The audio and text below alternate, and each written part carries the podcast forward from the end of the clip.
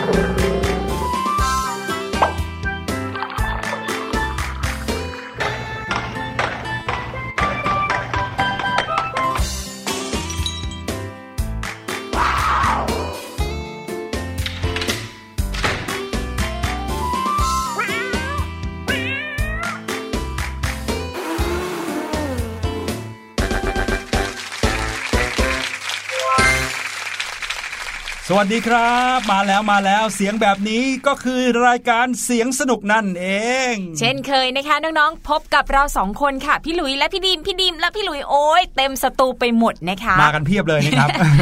ยังไม่นับพี่ป้าน้าอาปู่ย่าตายายอาอะไรนะที่เราเรียนรู้กันอาอึมอากิมนะคะมานั่งรอฟังรายการพร้อมกับเด็กๆวันนี้นะคะรายการเสียงสนุกจะเจอกันวันพฤหัสที่สิบเอ็ดกรกฎาคมสองพันห้าร้อยหกสิบสองค่ะครับผมพี่หลุยและพี่ดิมประจำการเรียบร้อยนะครับกับเรื่องราวของความสนุกสนานของเสียงนะครับที่เสียงเนี่ยเราได้ยินอยู่ทุกวันเลยตั้งแต่เช้าจดเย็นนะครับเสียงดังเสียงเบาเสียงผู้หญิงเสียงผู้ชายแต่ว่ามีอีกหลายเสียงเลยนะครับที่ฟังแล้วได้ประโยชน์ด้วยฟังแล้วมีสมาธิเพิ่มขึ้นด้วยใช่เอ๊ะฟังแล้วมีสมาธินี่คือเสียงของอะไรบ้างคะพี่หลุย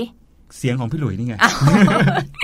ถ้าเกิดว่าเพราะว่าถ้าเกิดว่าเราพูดแล้วน้องๆตั้งใจฟังเนี่ยน้องๆก็จะมีสมาธิเพิ่มขึ้นใช่ไหมเพราะฉะนั้นการที่เราคุยกับใครหรือว่าฟังใครเนี่ยเราก็สามารถทำสมาธิไปได้ด้วยนะคะระหว่างที่ฟังแล้วก็จับใจความให้ดีรู้จักหัดเขาเรียกว่าอะไรอ่ะเก็บประเด็นใช่ไหมคะรู้จักสรุปประเด็นสรุปความอะไรอย่างเงี้ยหลายๆคนนึกว่าคำว่าสมาธิเนี่ยหมายถึงการนั่งสมาธิหลับตาอย่างเดียวแล้วปิดทุกอย่างเลยนะไม่ได้ยินอะไรอย่างนั้นไม่ใช่ใช่ไหมคะใช่แล้วครับความเป็นจริงแล้วเนี่ยคำว่าการมีสมาธิหรือการทำสมาธิเนี่ยก็คือการที่เรามีใจจดจ่อครับจดจ่ออยู่กับสิ่งใดสิ่งหนึ่งครับเช่นว่าถ้าเราฟังรายการเสียงสนุกอยู่อย่างเงี้ยตั้งใจฟังเออฟังให้เก็บข้อมูลให้หมดเลยว่าพี่ๆเขาคุยอะไรกันมีความรู้อะไรมาบ้างเนี่ยแล้วก็ตั้งใจฟังอย่างดีนี่ก็เรียกว่ามีสมาธิเหมือนกันหรืออยู่ในห้องเรียนคุณครูนี่โอ้โหสอนอย่างสนุกสนานอยู่หน้าห้องเราก็ตั้งใจฟังคุณครูโดยที่ไม่คุยกับเพื่อนหรือว่าไม่ทำอย่างอื่นไม่วาดการ์ตูนเล่นอย่างนี้ก็ถือว่าเป็นการมีสมาธิเหมือนกันค่ะคือนอกจากจะมีสมาธิด้วยตัวของเราเองแล้วนะที่สำคัญเราไม่รบกวนสมาธิของคนอื่นด้วยเวลาที่อยู่ในห้องเรียนนะคะเพื่อนๆบางคนเนี่ยเขาตั้งใจมากแล้วเขาอยากจะฟังคุณครูอยากจะเก็บความรู้ทุกเม็ดเลยนะคะถ้าเกิดว่าน้องๆเผลอเสียงดังขึ้นมาหรือว่าหันไปคุยกับเพื่อนข้างๆทีนี้น่ะเพื่อนที่เขาตั้งใจเรียนอยู่เขาก็จะเสียสมาธิได้นะนี่วันนี้เนี่ยไหนๆพูดเรื่องราวของสมาธิกันแล้วนะครับก็อยากให้มีสมาธิกันไปจนถึงบ้านเลยนะ รวมไปถึงใครที่อาจจะฟังอยู่ก็มีสมาธิกันไปให้ถึงจบรายการเลยนะครับไม่ว่าเวลานั้นจะเป็นเวลาเช้าสายบ่ายเย็นฟังย้อนหลังกันอยู่ในเวลาไหนที่ไหนอย่างไรนะครับเข้าไปที่ไทย พี บี เอส นะแล้วก็เว็บไซต์ของเขาก็จะมีตรงที่เขียนว่าเรดิโอคลิกเข้าไปเจอรายการเสียงสนุกเนี่ยก็เข้าไปฟังกันได้เลยนะครับทุกๆตอนทุกๆเทปที่ออกอากาศมาก็ฟังย้อนหลังได้เลยความรู้มีแน่นเอียดไปหมดพร้อมกับความสนุกสนานนะครับค่ะการฟังย้อนหลังเนี่ยเราก็ทำสมาธิได้เหมือนกันนะแต่ว่าจะได้ผลหรือไม่เนี่ย น้องๆก็ลองดูตอนจบของน้องๆว่าจะมีสมาธิฟังไปจนจบเก็บได้ทุกประเด็นหรือว่าหลับไปเลยนะคะคาเสียงวิทยุไปเลยอย่างนี้นะครับผมวันนี้นะครับแน่นอนในช่วงแรกของรายการของเราก็ต้องมาพร้อมกับช่วงเสียงจากข่าวนะครับซึ่งเสียงจากข่าวเนี่ยนะก็มีหลายข่าวมีหลายแบบนะครับข่าวมีหลายประเภทเนาะไม่ว่าจะเป็นข่าวกีฬานะข่าวบันเทิงมีข่าวอะไรครับข่าวสิ่งแวดล้อมนะคะแล้วก็มีข่าวอาชญากรรมโอ้ข่าวอาชญากรรมเนี่ยพี่หลุยเป็นข่าวที่ไม่อยากฟังมากที่สุดเลยนะครับแต่ว่าก็เป็นข่าวที่ทำให้เราเนี่ยได้มีประสบการณ์ได้เรียนรู้เรื่องราวหรือว่าข้อผิดพลาดของคนอื่นเพื่อที่จะเราจะได้ไม่ทำตามในอนาคตจะได้ไม่ผิดซ้ำรอยกันนะคะใช่ใช่บางคนนี่นะครับเหมือนอย่างพี่หลุยตอนแรกเนี่ยฟังข่าวอาชญากรรมแล้วรู้สึกหวาดเสียวต้องเอามือปิดหูตลอดเลยนะครับบางทีเป็นเรื่องการที่เขาแบบฆ่ากันอย่างเงี้ยเออแล้วก็แบบบางทีก็เป็นเรื่องของโจรขโมยลักวิ่งชิงปล้นอะไรอย่างเงี้ยนะครับแต่พอเวลาเราฟังไปดีๆเนี่ยเราก็จะรู้ว่าเออถ้าเกิดว่าเราไม่อยากให้เหตุการณ์แบบนี้เกิดขึ้นกับตัวเราเราก็ต้องระมัดระวังเหมือนกันใช่พี่ดิมจะสะเทือนใจมากเวลาที่เห็นข่าวมีเด็กจมน้ำค่ะพี่หลุยแต่ว่าพอนั่งวิเคราะห์ดีๆนะสาเหตุหลักที่ทำให้เด็กๆจมน้ำเลยหนึ่งคือผู้ใหญ่เนี่ยปล่อยปละละเลยแล้วเด็กๆก็อยู่กันเองทีนี้ก็ไม่มีใครห้ามใครนะคะออกไปเล่นพอน้องๆเล็กๆจมน้ำพี่ๆลงไปช่วยอีกทีเนี้ยก็เลยเกิดเรื่องเศร้าตามมานะคะเพราะฉะนั้นเนี่ยเวลาที่เจอข่าวแบบนี้นะจะทำให้พี่ดิมคิดว่าโอ้ยหนึ่งละเราต้องฝึก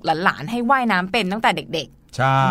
ครับผมรวมไปถึงเวลาที่เราจะเล่นนะครับในสถานที่ต่างๆที่อาจจะเกิดอันตรายเนี่ยก็ต้องใช้ความระมัดระวังมากเป็นพิเศษเลยถ้าเกิดว่าน้องๆเด็กๆเนี่ยนะครับอยากจะว่ายน้ำกับเพื่อนๆก็น่าจะมีอุปกรณ์ที่ช่วยพยุงตัวเราอยู่ในน้ำได้ด้วยนะเช่นพวกห่วงยางหรือว่าโฟมอะไรอย่างเงี้ยที่เอาไว้สามารถใช้เกาะได้เนี่ยนะครับเพื่อจะได้ตัวเราเนี่ยสามารถที่จะพยุงตัวเองได้ถ้าเกิดว่าหมดแรงขึ้นมา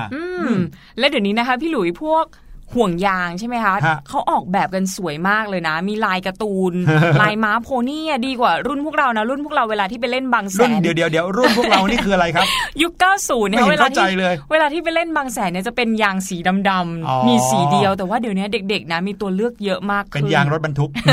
นะครับก็เอาไปทำห่วงยางเดี๋ยวนี้น้องๆไปตามชายทะเลชายหาดแล้วบางแสนพัทยาไม่รู้เดี๋ยวนี้ยังมีห่วงยางแบบนั้นให้เช่าอยู่หรือเปล่านะอ่าน่าจะมีอยู่นะคะดำๆแล้วก็แบบว่าเป็นตั้งๆเงี้ยวางอยู่ข้างชายหาดเลยนะครับ เมื่อก่อนนี้เช่าอันละยี่สิบบาทยี่สิบบาทเล่นทั้งวันเลยอ่ายี่สิบ สามสิบบาทอะไรอย่างเงี้ยแต่เดี๋ยวนี้ก็คงจะราคาแพงขึ้นแล้วล่ะนะครับแต่ว่าไม่ว่าจะยังไงก็ตามแต่นะครับการที่เราจะดูแลความปลอดภัยของตัวเราเนี่ยก็ไม่ใช่เพียงแค่ต้องระมัดระวังไม่ให้อย่างอื่นมาทำอันตรายกับเรานะเพราะว่ายังมีอุบัติเหตุบางอย่างที่เราเป็นฝ่ายไปทำอันตรายต่อคนอื่นด้วยอ๋อ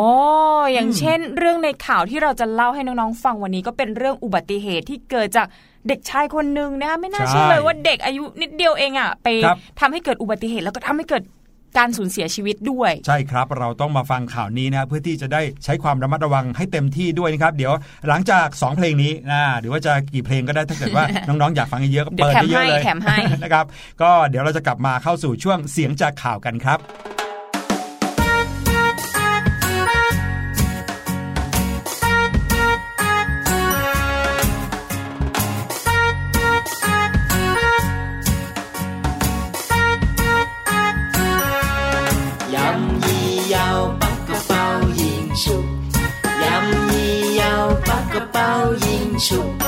摇一摇，八个包银烛。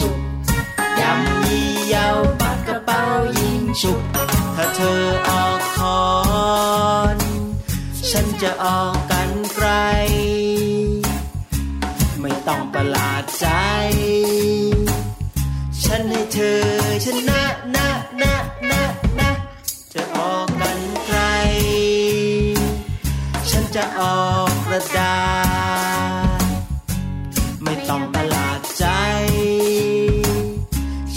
เธอชนะนะนะนะนะ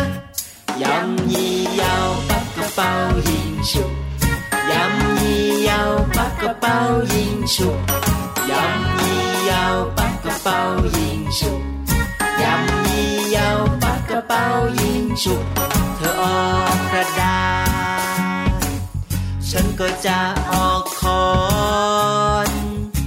ไม่ต้องร้อนใจเธอชนะนะนะนะนะแต่เกมสุดท้า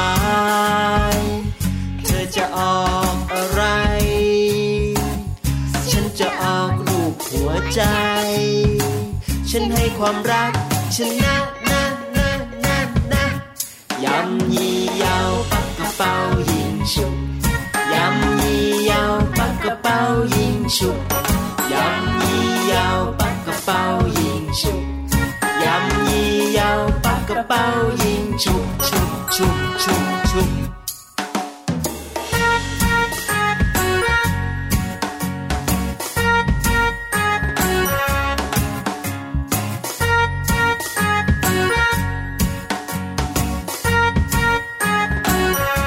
แต่เกมสุดท้ายเธอจะออกอะไรจะออกรูปหัวใจฉันให้ความรักชนะนะนะนะนะความรักชนะทุกอย่างความรักชนะทุกอย่างความรักชนะทุกอย่างพ่อแม่บอกไว้อย่างนั้นนะนะนะนะยำยี่ยาวปักกระเป๋ายิงฉุกยำยี่ยาวปักกระเป๋ายิงฉุกยำยี่ยาวปักกระเป๋ายิงฉุกยำยี่ยาวปักกระเป๋ายิงฉุกฉุกฉุกฉุกฉุก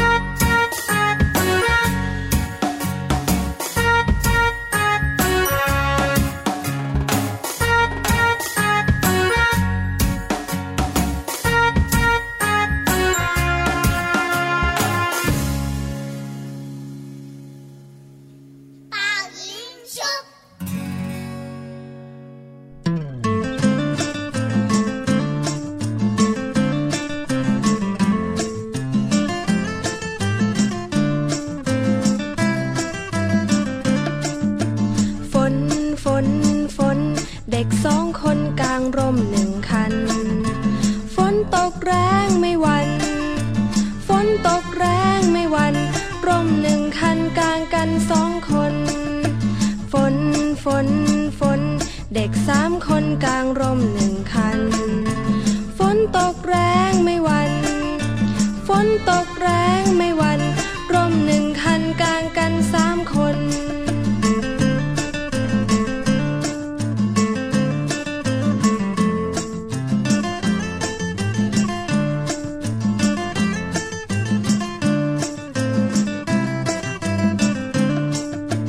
ฝนฝนฝนเด็กสี่คนกลางร่มหนึ่งคันฝนตกแรงไม่หวั่นฝนตกแรงไม่หวั่นร่มหนึ่งคันกลางกันสี่คนเอ้า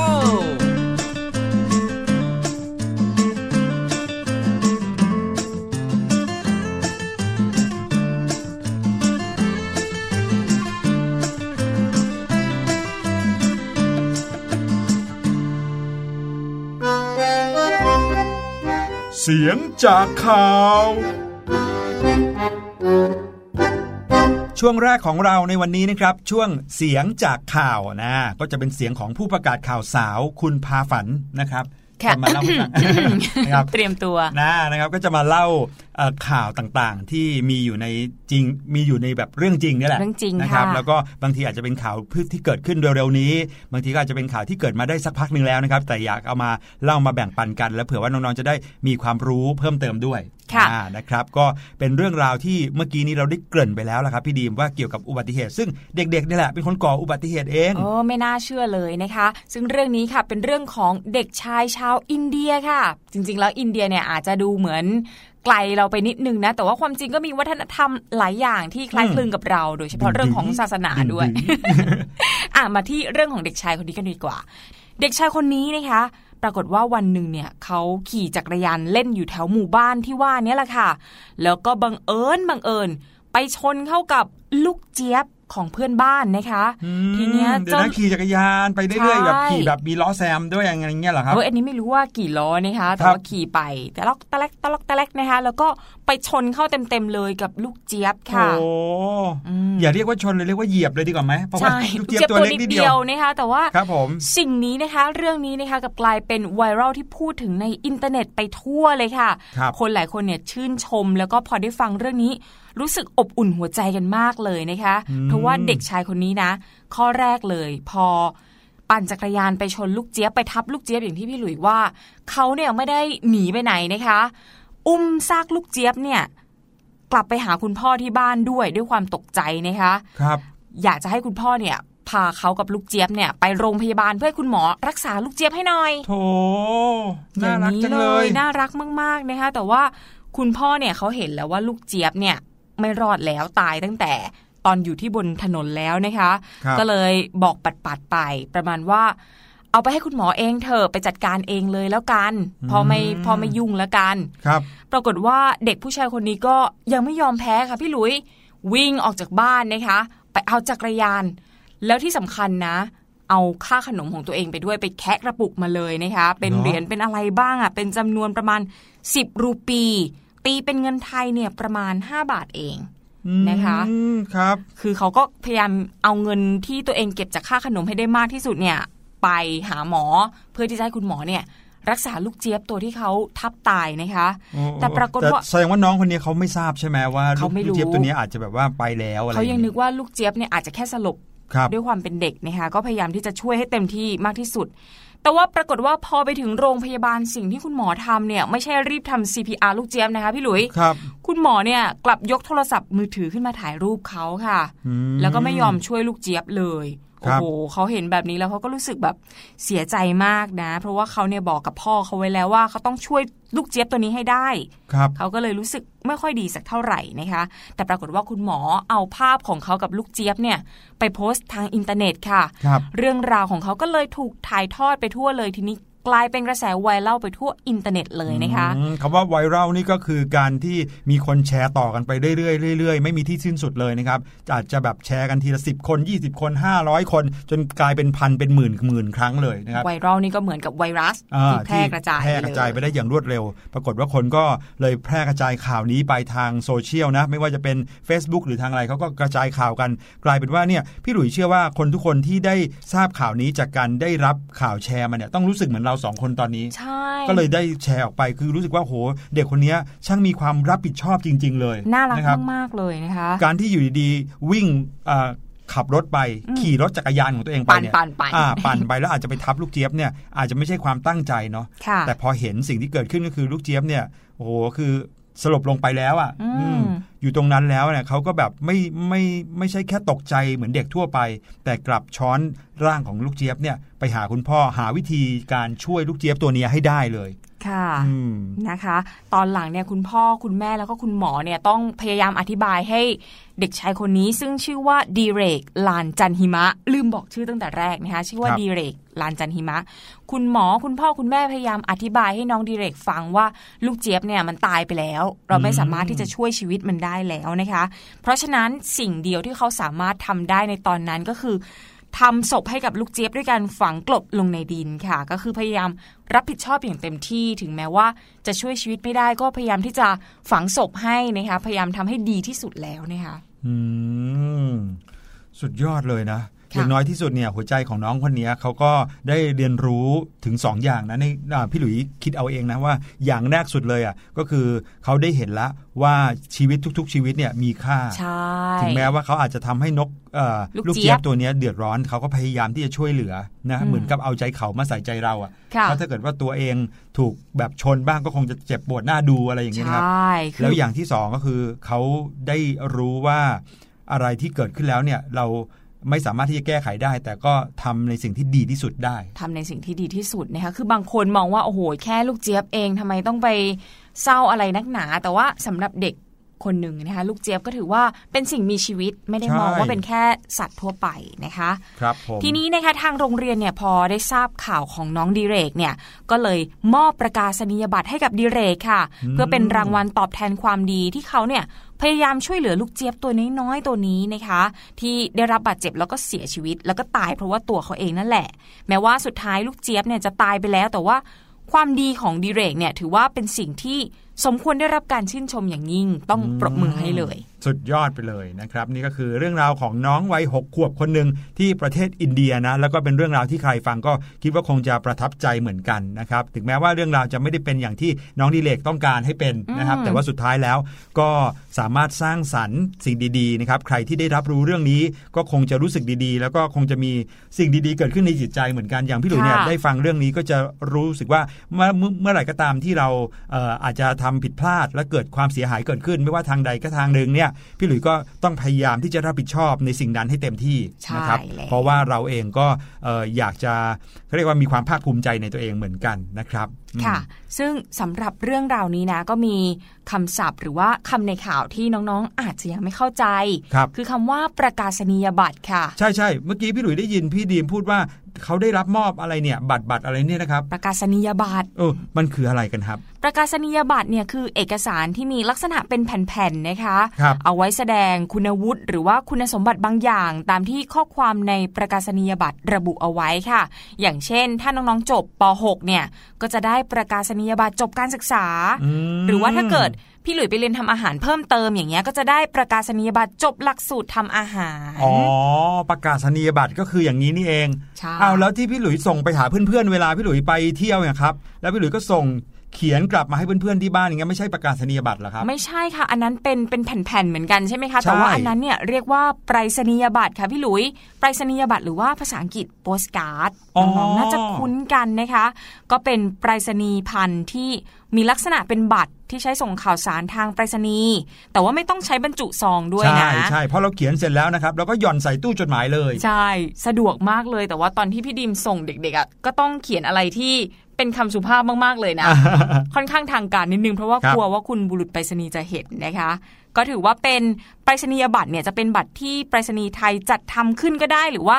บุคคลภายนอกอื่นๆ ซึ่งจะเป็นคนธรรมดาหรือว่านิติบุคคลจัดทำขึ้นก็ได้นะคะให้มันตามหลักเกณฑ์แล้วก็เข้าเงื่อนไขของไปรษณียบัตรค่ะใช่บางทีเราไปเที่ยวตามที่ต่างๆเนาะไม่ว่าจะในประเทศต่างประเทศเนี่ยเขาก็จะมีบัตรเหมือนการ์ดเนี่ยเป็นรูปสถานที่สวยๆแล้วก็กลายเป็นไปรษณียบัตรที่เราสามารถเขียนด้านหลังแล้วก็ส่งไปรษณีย์เนี่ยกลับคืนเข้ามาให้ตัวเราเองอ่าสมมติว่าเราอยากไปเช่นสมมติว่าพี่หลุยไปที่จังหวัดภูเก็ตโอ้โหมีภาพเกาะสวยงามเลยนะครับแล้วพี่หลุยก็ไปซื้อประกาศนียเออไม่ใช่สิไปซื้อไปรษณียบัตรใช่ไหมครับของที่จังหวัดภูเก็ตที่เป็นรูปเกาะสวยๆเนี่ยเป็นภาพสวยๆพลิกไปด้านหลังแล้วก็เขียนเลยบอกว่าโอ้วันนี้มาถึงภูเก็ตดีใจจังเลยอย่างเงี้ยแล้วก็ส่งกลับมาที่บ้านตัวเองอ่าส่งถึงตัวเองอย่างงี้นะเอาไว้เป็นที่ระลึกบางคนเนี่ยเขาชอบตาปั๊มของไปรษณีย์ไทยนะครับถ้าเกิดว่าเป็นตาปั๊มที่แบบปั๊มที่จังหวัดภูเก็ตอย่างเงี้ยก็จะได้รู้ว่าเราไปเยือนถึงที่นั่นมาแล้วจริงๆบางอย่างกลายเป็นของสะสมเลยนะโอ้โหพูดอย่างนี้แล้วเสียดายคือพี่ดิมชอบเดินทางเที่ยวต่างจังหวัดแต่ว่าไม่ค่อยส่งโปสการ์ดหรือว่าไปรษณียบัตรมาถึงตัวเองนะรอบหน้าถ้าได้ไปเที่ยวอีกนะจะต้องส่งกลับมาถึงตัวเองจะได้เก็บไว้สะสมไว้อย่างที่พี่หลุยบอกด้วยหรือบางทีเขียนถึงเพื่อนๆที่เรารักก็ได้ปิดเทอมอย่างเงี้ยนะครับเราไปเที่ยวตามต่างจังหวัดหรือบางคนโชคดีได้ไปต่างประเทศโอ้โหเขียนเป็นโปสการ์ดแบบเนี้ยแต่ว่าต้องจำที่อยู่ของเพื่อนนิดนึงนะครับก็จะได้เขียนกลับมาให้เพื่อนๆได้จริงอยู่นะฮะมันอาจจะช้ากว่าอีเมลหรือว่าอาจจะช้ากว่าแชทใน ไลน์ อะไรอย่างงี้นะเพราะแชทใน ไลน์ ก็สามารถคุยกับเพื่อนได้เหมือนกันว่าโอ้ยตอนนี้อยู่ที่นี่แล้วสวยมากแล้วก็ถ่ายรูปด้วยนะถ่ายรูปได้อีกต่างหากอะไรเงี้ยแต่ว่าพอเราได้เป็นเอกเขาเรียกว่าเป็นชิ้นเป็นอันนะเป็นของเหมือนมันเหมือนของขวัญอย่างนึงซึ่งมีลายมือด้วยมีลายมือด้วยสวยงามด้วยอะไรเงี้ยเป็นความประทับใจในอีกแบบนึงในวงเล็บก็คือคนสมัยก่อนเขาทำแบบนี้กันแต่ว่าตอนนี้เขาก็ยังเปิดให้บริการอยู่นะคะน้องๆก็สามารถไปใช้บริการได้เป็นเสน่ห์ค่ะลองดูละกันจุดสังเกตอีกข้อนึงก็คือประกาศนียบัตรซื้อไม่ได้แต่ไปรษณียบัตรซื้อได้นะครับซื้อเพื่อเขียนส่งไปรษณีย์นั่นเองล่ะครับน้องๆหลายคนอาจจะมีประกาศนียบัตรติดอยู่ที่บ้านแล้วหลายแผ่นแล้วก็ได้นะความจริงน้องๆเขาอาจจะรู้เยอะกว่าเราแล้วด้วยนะคะเรื่องของประกาศนียบัตรวันนี้เราก็ได้ความรู้มากมายเลยตั้งแต่ช่วงแรกนะคะเรื่องความแตกต่างระหว่างประกาศนียบัตรและไปรษณียบัตรนะคะน้องๆจะได้จำไม่สับสนและหลังจากนี้นะคะเดี๋ยวเราจะพักกันสักครู่นะคะแล้วช่วงหน้าพากันไปดูดีกว่าว่าในอดีตเนี่ยมีเรื่องราวอะไรที่น่าสนใจบ้างในช่วงย้อนเวลาพาเพลินค่ะ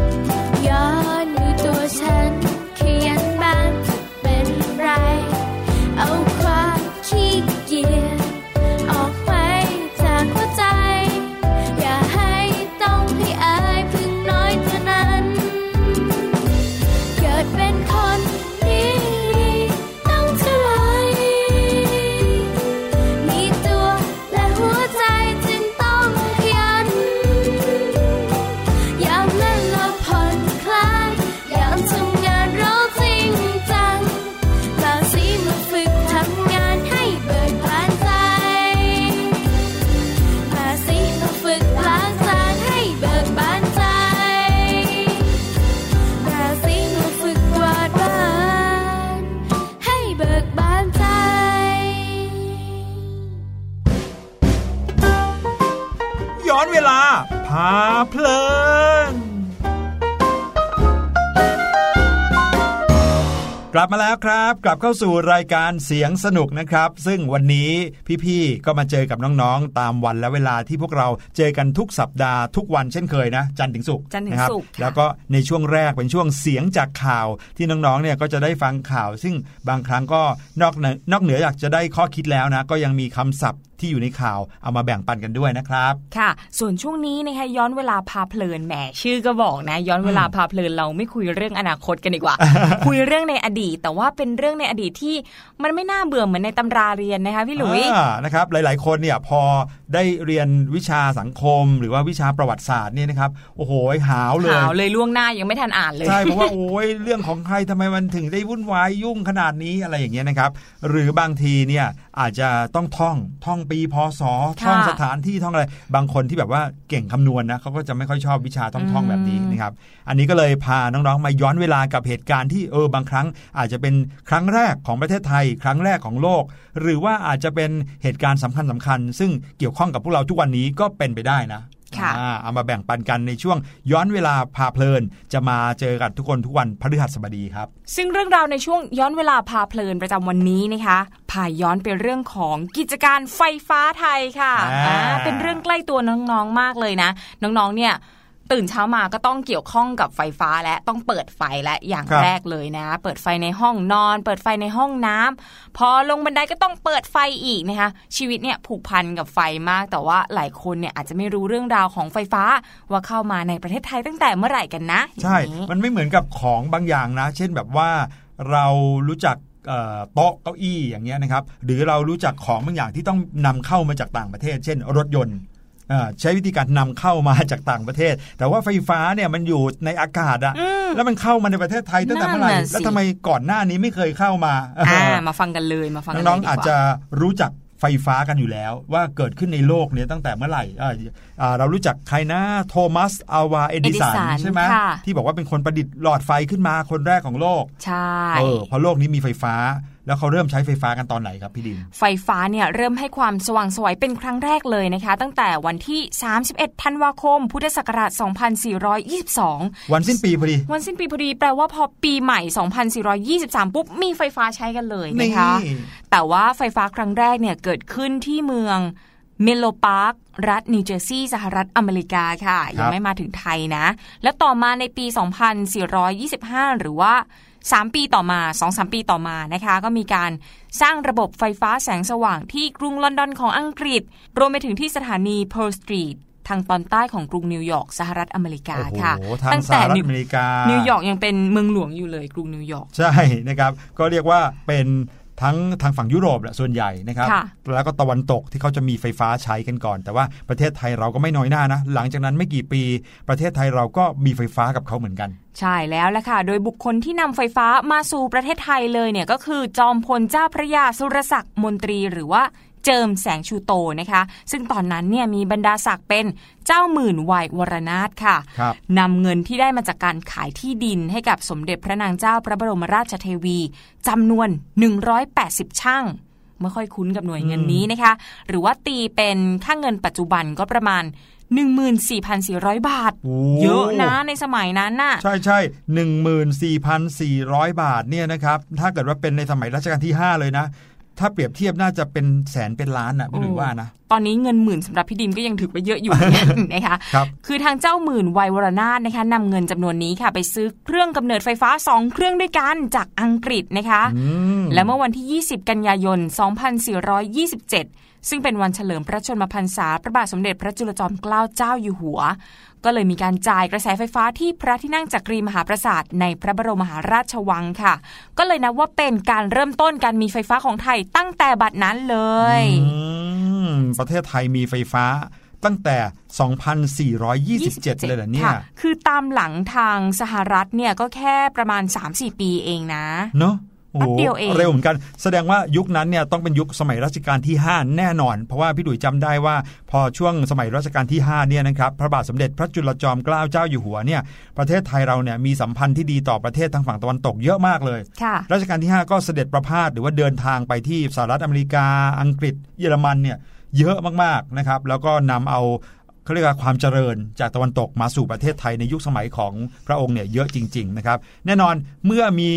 การผลิตไฟฟ้าก็ต้องมีคนที่เขามีหน้าที่ผลิตไฟฟ้าในประเทศไทยในปัจจุบันนี้ก็เรียกว่าการไฟฟ้าแห่งประเทศไทยใช่ไหมใช่ค่ะในอดีตเขาก็มีเหมือนกันนะครับในอดีตเมื่อปีสองพันสี่ร้อยสี่สิบนะคะหลวงพินิจจักรพันธ์หรือว่านายชันแลมค่ะก็ได้ร่วมกับนายเลียวนาดีคนนี้เป็นชาวอเมริกันนะคะซึ่งถือว่าเป็นกำลังสำคัญของเจ้าหมื่นไวโรนาถก่อตั้งบริษัทบังกอกอิเล็กทริกไลท์ซินดิเคตขึ้นค่ะแต่ว่าตอนนั้นนะคะพอเริ่มจำหน่ายกระแสไฟฟ้าให้กับประชาชนปรากฏว่ารายได้กับรายจ่ายเนี่ยมันไม่คุ้มกันค่ะก็เลยต้องโอนกิจการให้กับชาวเดนมาร์กนะคะแล้วก็เปลี่ยนชื่อมาเป็นบริษัทไฟฟ้าสยามจำกัดแทนแต่ว่าต่อมาค่ะมีการเปลี่ยนชื่อประเทศสมัยก่อนเราใช้ชื่อว่าประเทศสยามใช่ไหมคะทีนี้จากบริษัทไฟฟ้าสยามจำกัดเนี่ยก็เลยเปลี่ยนชื่อมาเป็นบริษัทไฟฟ้าไทยคอร์ปอเรชั่นจำกัดในสมัยรัชกาลที่แปดพระบาทสมเด็จพระเจ้าอยู่หัวอานันทมหิดลค่ะอื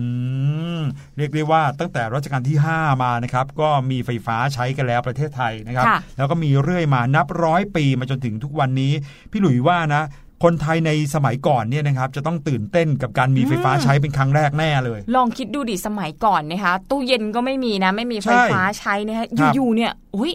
มีไฟฟ้าใช้อยู่ๆตอนกลางคืนที่เคยปิดบ้านนอนกันตั้งแต่ สี่ห้า โมงเย็นจุดเทียนไขจุดเทียนไขกันอ้าวมีไฟฟ้าใช้แล้วนั่งคุยกันได้ถึง สี่ ทุ่ม ห้า ทุ่มเลย ก็เลยทำให้คนไทยนอนดึกขึ้นอย่างเงี้ยเหรอ จะบอกว่าพอพูดถึงไฟฟ้าแล้วเนี่ยนะครับไม่ได้มีเพียงแค่แสงสว่างเท่านั้นเนาะเพราะว่าในอดีตเนี่ยถึงแม้ว่าประเทศไทยเราจะรู้จักกับไฟฟ้าแต่แน่นอนครับอุปกรณ์เครื่องใช้ไฟฟ้าอย่างหม้อหุงข้าวไฟฟ้าหม้อต้มน้ำร้อนตู้เย็นหรือว่าเครื่องซักผ้ายังไม่มีแน่นอนยังไม่มีพอพูดถึงไฟฟ้าก็หมายถึงแสงสว่างเท่านั้นนะครับก็มีความตื่นเต้นตกใจกับการใช้ไฟฟ้าคือในอดีตเนี่ยพอเปิดเทียนไขดวงนึงเนี่ยนะครับพอเอาไม้ขีดจุดเทียนไขดวงนึงเนี่ยเขาก็จะสว่างแค่รอบๆเทียนไขใช่ไหมเหมือนเวลาน้องๆไปวัดอย่างเงี้ยแล้วก็ไปจุดเทียนที่จะไหว้พระเนี่ยก็จะเห็นว่าแรงเทียนหนึ่งเล่มเนี่ยนะครับก็สว่างแค่รอบๆแต่พอเปิดไฟฟ้าแป๊ะหนึ่งเนี่ยโอ้โหสว่างบ้านทั้งหลังเลยห้องทั้งห้องอย่างเงี้ยสว่างหมดเลยเพราะนั้นก็เลยเป็นเรื่องที่น่าตื่นเต้นแล้วก็เป็นเรื่องที่ทำให้คนไทยเริ่มรู้จักกับค่าไฟนะครับเพราะว่าแน่นอนย่อมไม่ได้ใช้กันฟรีๆที่น้องๆเห็นว่าเรามีไฟฟ้าใช้ในบ้านเนี่ยจริงๆคุณพ่อคุณแม่เสียค่าไฟเยอะนะใช่ค่ะในในแต่ละเดือนเนี่ยเสียค่าไฟกันเยอะแยะมากแล้วก็มีค่าส่วนต่างๆที่เกี่ยวข้องกับค่าไฟดังนั้นเนี่ยพวกเราก็ต้องประหยัดไฟเหมือนกันนะครับเพราะว่าการประหยัดไฟฟ้าในบ้านก็เท่ากับเป็นการประหยัดเงินให้กับคุณพ่อคุณแม่ด้วยนะครับโอ้ก็เป็นเรื่องราวดีๆนะเราได้รู้จักทั้งเรื่องของต้นกำเนิดของไฟฟ้านะคะจนมาถึงเรื่องของการที่ไฟฟ้าเนี่ยเข้าสู่ประเทศไทยเป็นครั้งแรกครับผมนั่นแหละก็คือสิ่งที่นำมาฝากกันในเรื่องราวของการย้อนเวลาพาเพลินในวันนี้นะครับเอาล่ะเดี๋ยวเราไปพักกันสักครู่ดีกว่าดีไหมแล้วเดี๋ยวช่วงหน้ากลับมาพบกับพี่แฟร์เคชินะครับกับช่วงนิทานปันสุขครับ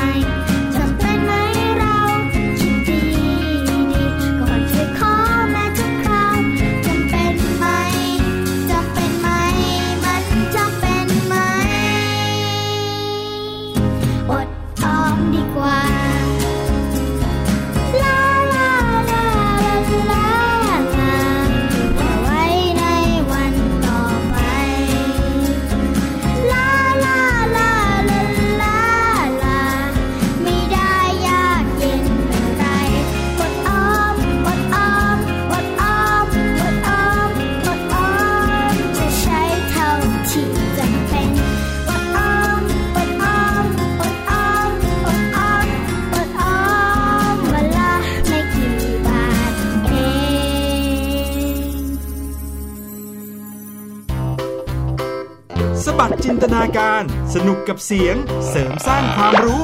ในรายการเสียงสนุกกลับเข้าสู่ช่วงสุดท้ายของรายการของเราในวันนี้นะครับเสียงสนุกมาพร้อมกันกับเสียงของพี่หลุยพี่ดรีมและยังมีอีกหนึ่งเสียง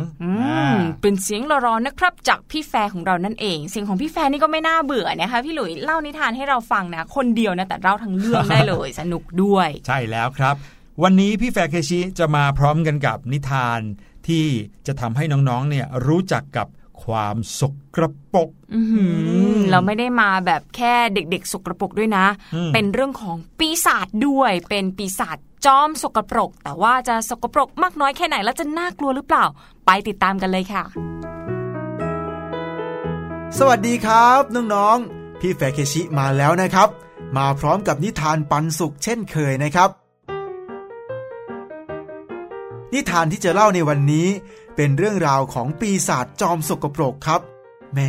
แค่คำว่าปีศาจก็น่ากลัวแล้วนะครับยังมีจอมสกปรกอีกไม่น่าเข้าใกล้เลยใช่ไหมครับน้องๆเรื่องราวจะเป็นยังไงนั้นไปติดตามกันกับนิทานเรื่องน้องแก้มกับปีศาจจอมสกปรกครับปีศาจจอมสกปรกเป็นปีศาจที่ครอบครองอาณาจักรความสกปรกมาช้านานในปราสาทของเจ้าปีศาจเต็มไปด้วยเศษขยะเพดานเต็มไปด้วยหยากใยมีฝุ่นเกาะตามผนังหนาเตอะดูเลอะเทอะและรุงรังแถมยังมีกลิ่นเหม็นคละคลุ้งไปหมดแต่เจ้าจอมปีศาจกลับชอบและมีความสุขในอาณาจักรแห่งนี้ข้าชอบจริงๆเลยกลิ่นเหม็นแบบนี้ปราสาทสกปรกอย่างนี้ เจ้าปีศาจหัวเราะอย่างมีความสุขอยู่มาวันหนึ่งเจ้าปีศาจอยากจะเพิ่มพลังอำนาจแห่งความสกปรกให้กับตนเองโดยต้องจับตัวเด็กๆมาสิบคนและแต่ละคนจะต้องมีความสกปรกมากพอที่จะให้เจ้าปีศาจดูดเอาพลังความสกปรกออกมาได้สมุนของข้าไปตามหาเด็กไม่ชอบอาบน้ำไม่ชอบสระผมไม่ชอบแปรงฟันออกไปวิ่งเล่นนอกบ้านแล้วไม่ยอมล้างมือมาให้ข้าสิบคนเดี๋ยวนี้ปีศาจสั่งลูกน้องได้ขอรับนายท่านเหล่าสมุนรับคำแล้วรีบออกสืบเสาะค้นหาเด็กสกปรกเพื่อนำตัวกลับมาให้จอมปีศาจลูกสมุนปีศาจจอมสกปรกตามหาเด็กๆมาจนถึงเมืองใหญ่แห่งหนึ่งก็ดีใจเมื่อกว่าสายตามองไปในสนามเด็กเล่นแห่งหนึ่งเห็นเด็กหลายคนกำลังวิ่งเล่นอย่างสนุกสนานเหนือตัวมอมแมมสกปรกเลอะเทอะเมื่อลูกน้องปีศาจจอมสกปรกตามไปดูเด็กๆที่บ้านเด็กหลายคนงอแงไม่ยอมอาบน้ำสระผมหรือแม้กระทั่งไม่ยอมแปรงฟันเด็กบางคนพ่อแม่ให้ไปอาบน้ำแปรงฟันก่อนนอนก็แอบนอนโดยที่ไม่ทำความสะอาดร่างกายทำไมงานจับเด็กมันง่ายขนาดนี้ขาดอีกแค่คนเดียวเองจะเด็กสกปรกอยู่ไหนนะลูกน้องปีศาจจอมสกปรกจึงแอบจับตัวเด็กๆที่ไม่ยอมอาบน้ำไปอาณาจักรความสกปรกหลายคนในขณะที่นอนหลับแต่ก็ยังขาดอีกคนหนึ่งจึงจะครบตามจำนวนที่จอมปีศาจต้องการลูกสมุนจึงจำเป็นต้องกลับไปค้นหาเด็กต่อเพื่อให้ครบจำนวนสิบคนแต่ครั้งนี้เหล่าลูกสมุนปีศาจจอมสกปรกกลับไม่เจอเด็กสกปรกเลยลูกน้องปีศาจจอมสกปรกได้ยินเสียงเตือนมาแต่ไกลจับใจความได้ว่า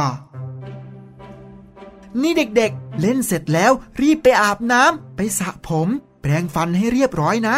หลายวันมานี้มีเด็กหายไปหลายคนได้ข่าวว่าโดนปีศาจจับตัวไปและเด็กที่โดนจับตัวส่วนใหญ่จะเป็นเด็กที่สกปรกไม่ยอมอาบน้ำสระผมแปรงฟันทำความสะอาดร่างกายปล่อยให้ตัวเองสกปรก เด็กหลายคนพอรู้ข่าวต่างพากันกลับบ้านทำความสะอาดร่างกายของตัวเองคงเหลือน้องแก้มยังคงนั่งเล่นกองทรายอยู่คนเดียวเนื้อตัวมอมแมมพอได้เวลาต้องกลับบ้านก็แอบขึ้นไปบนห้องนอนแทนที่จะอาบน้ำน้องแก้มกลับนั่งเล่นตุ๊กตาต่อโดยไม่สนใจคำตักเตือนใดๆเลยลูกสมุนปีศาจจอมสกปรกได้ติดตามน้องแก้มจากสนามเด็กเล่นจนมาถึงบ้านพวกมันเห็นถึงความสกปรกของน้องแก้มก็ดีใจที่จะได้เด็กสกปรกครบตามจำนวนเสียทีมันจึงแอบเข้ามาในห้องนอนของน้องแก้มแล้วจับตัวของน้องแก้มเพื่อพาไปยังอาณาจักรของความสกปรกน้องแก้มตกใจร้องไห้เสียงดังช่วยด้วยช่วยด้วยแม่จ๋าแม่จ๋าช่วยหนูด้วยหนูหนูขอเห็นหน้าแม่หนูก่อนแล้วจะพาไปไหนก็ไปนะคะเพราะเดี๋ยวคงไม่เจอหน้าแม่อีกแล้วลูกน้องปีศาจจอมสกปรกนึกสงสารจึงปล่อยตัวน้องแก้มจึงวิ่งหนีเข้าไปหลบในห้องน้ำล็อกประตูแล้วก็รีบอาบน้ำสระผมถูสบู่แปรงฟันจนหมดคราบสกปรกพอลูกน้องปีศาจจอมสกปรกเห็นน้องแก้มเดินออกมาจากห้องน้ำพร้อมคลุมผ้าขนหนูเนื้อตัวสะอาดสะอ้านหาแป้งนวลหอมชุยลูกน้องเจ้าปีศาจสกปรกเห็นว่าน้องแก้มไม่สกปรกแล้ว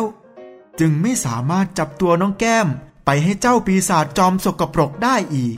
มันจึงต้องไปค้นหาเด็กสกปรกจากที่อื่นต่อไปน้องแก้มเข้าใจสิ่งที่แม่ตักเตือนว่าถ้าเป็นเด็กสกปรกก็จะป่วยไม่สบายเป็นโรคน้องแก้มไม่อยากโดนจับตัวไปยังอาณาจักรความสกปรกน้องแก้มจึงคอยเตือนแนะนำให้กับเพื่อนๆทำความสะอาดร่างกายอยู่เสมอ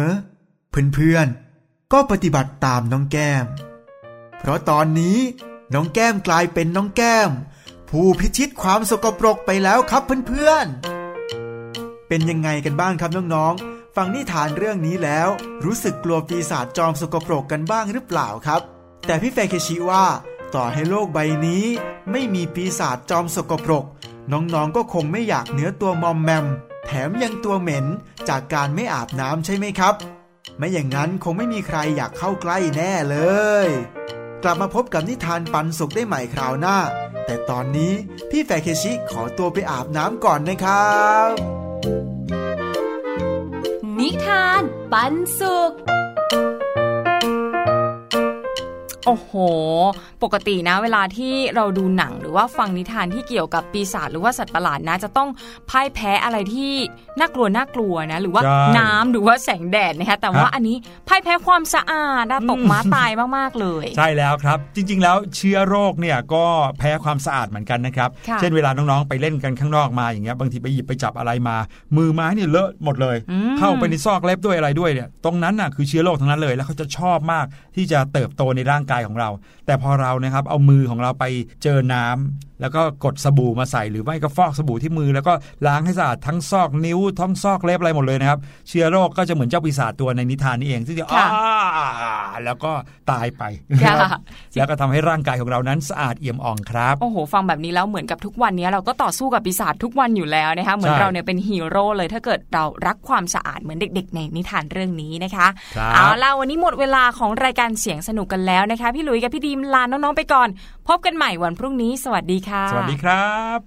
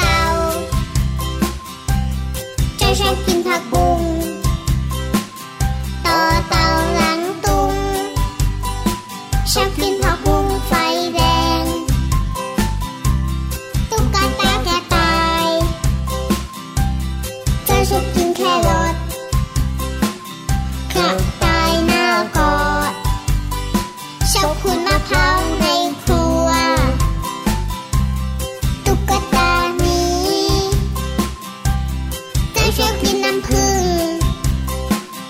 ถ้ามีนางบึ้งเจ้าขอพึ่งมาต่อยตาฮึฮึตุ๊กตาตุ๊กตุ๊กตุ๊กตาตุ๊กตามีดวงตาและมีดวงใจ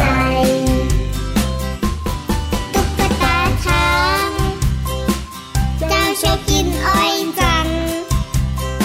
ช้างน่ารักงานชังยาที่ช้างจะตักกะแตนตุ๊กตาแมวเจ้าชอบยองกินปลาแมวเลียแข้งเลียขาคงนึกว่าขาฉันเป็นปลาตุ๊กตาแกะแน่